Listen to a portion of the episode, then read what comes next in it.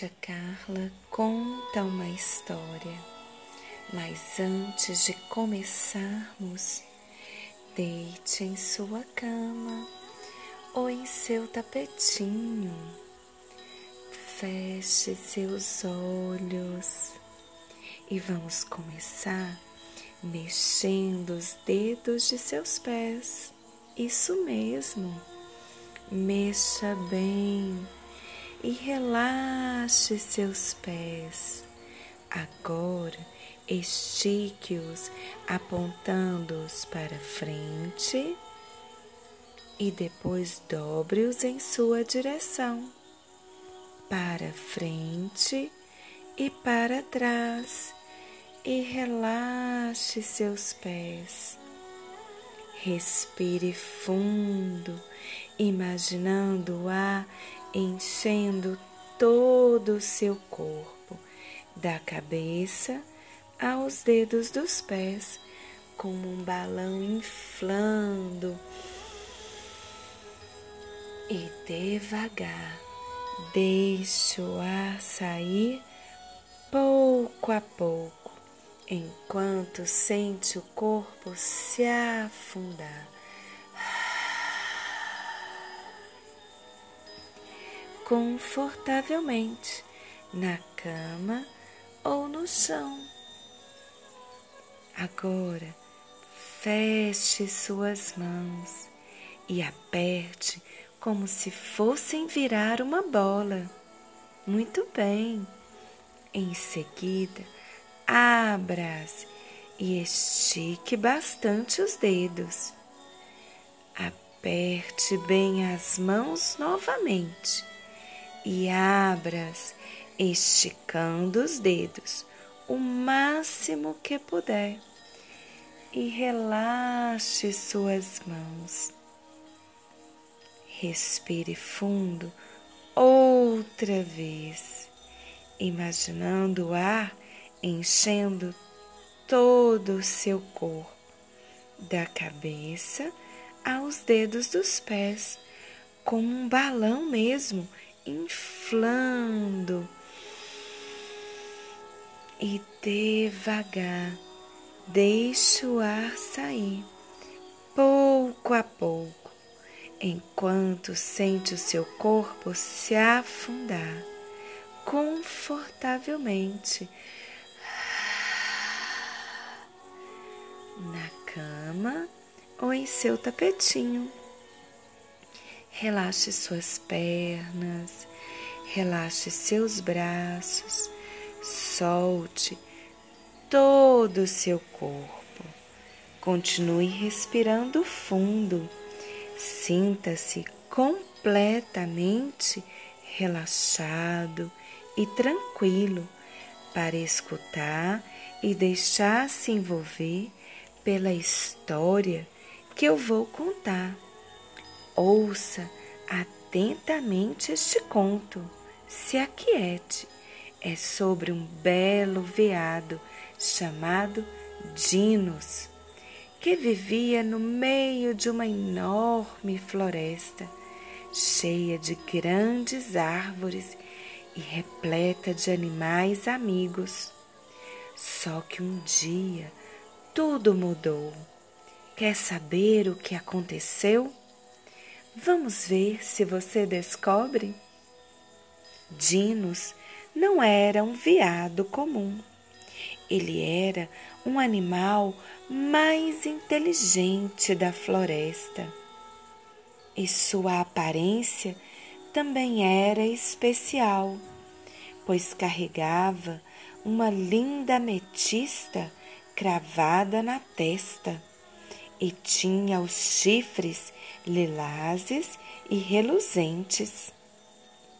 Certa manhã, a floresta amanheceu molhada, com gotinhas de água na grama que brilhavam como diamantes. Durante a noite, caíra uma forte tempestade e as nuvens de chuva ainda estavam no horizonte quando o sol alegremente apareceu. Como de costume, Dinos desceu até o rio para tomar um pouco de água. Com a chuva, a correnteza ficou mais forte do que o normal. Enquanto observava a água agitada, Dinos ouviu uma voz: Socorro, socorro, por favor, me ajudem. De repente, ele viu um homem caído na água, debatendo-se com os braços freneticamente. O homem afundava na água e subia engasgado. O sábio veado pensou bem rápido e gritou: Olhe para cima, agarre os galhos sobre a sua cabeça. O homem esticou os braços alcançou o galho e agarrou firme. Então, Dinos entrou na água, nadou até o homem e pediu que segurasse em seu pescoço.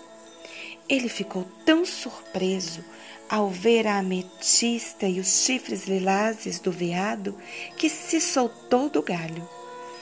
Felizmente, porém, conseguiu alcançar Dinos, que o puxou para fora da água e o levou até a margem. O homem, de nome Arthur, estava ensopado e exausto, mas imensamente grato ao gentil e sábio veado. Agradeceu-lhe inúmeras vezes por ter salvado a sua vida e perguntou como poderia recompensá-lo? Peço apenas uma coisa em troca, respondeu Dinos. Dê-me a sua palavra de que nunca contará a ninguém sobre mim ou sobre onde vivo, porque há muitos homens malvados e gananciosos que gostariam de roubar a minha jóia. Cheio de gratidão, Arthur colocou a mão sobre o coração e jurou nunca falar a ninguém a respeito do animal. Em seguida, Dinos guiou o homem até um atalho seguro que o levaria para fora da mata. Muitos anos se passaram. Um dia, a rainha da região que vivia muito longe da grande floresta, ouviu rumores sobre um veado sábio e maravilhoso com chifres lilazes e uma esplêndida ametista na testa. Intrigada, queria conhecer o belo animal e pediu ao seu marido, o rei, que o encontrasse. O rei era um homem bondoso que gostava de agradar a sua esposa e por isso ofereceu uma boa recompensa a quem o ajudasse a apanhar o veado especial. Quando Arthur soube da proposta do rei, foi tomado pela cobiça e esqueceu-se da promessa feita ao animal que salvara sua vida. Foi até o castelo e conduziu o rei e seus homens até a grande floresta, onde esperaram pacientemente o veado, que logo foi apanhado. O rei estava radiante por ter capturado a magnífica criatura e ordenou aos homens que cuidassem bem dela. Amarraram-na numa charrete e deram-lhe capim fresco para comer o próprio rei foi certificar-se pessoalmente de que o animal não se machucaria. Mas, ao aproximar-se do veado, percebeu que ele chorava. Qual é o problema? Meus homens feriram você? perguntou-lhe gentilmente. Uma única lágrima escorreu dos olhos de Dino. Não, eles me trataram muito bem, obrigado. Estou chateado porque acho que uma pessoa me traiu. Tomo muito cuidado em manter distância de pessoas Como me encontrou? perguntou delicadamente Dinos. O rei ficou abalado ao ver o animal triste e apontou para o ganancioso Arthur, que tentava se esconder ali perto. A majestade perguntou a Dinos se conhecia aquele homem. O veado contou que salvara a vida dele anos atrás e, em troca, pediu que nunca contasse a ninguém sobre seus dotes especiais e onde morava.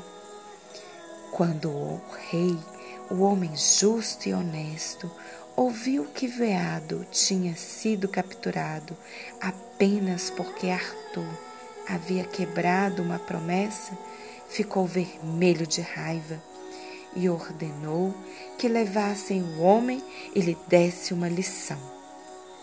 Mas Dinos, com sua compaixão, implorou ao rei para perdoá-lo e deixá-lo ir. O rei ficou tão comovido com a sua bondade e sabedoria do veado que concordou.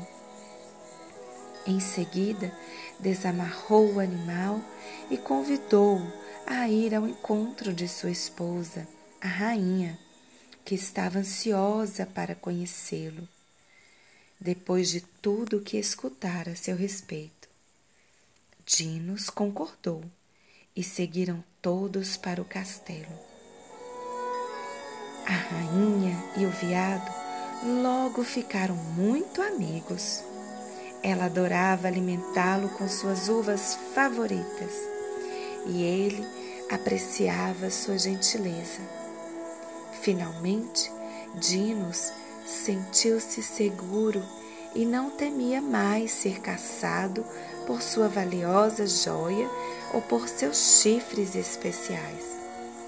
Não demorou muito para que ele se tornasse o mais confiável conselheiro do rei.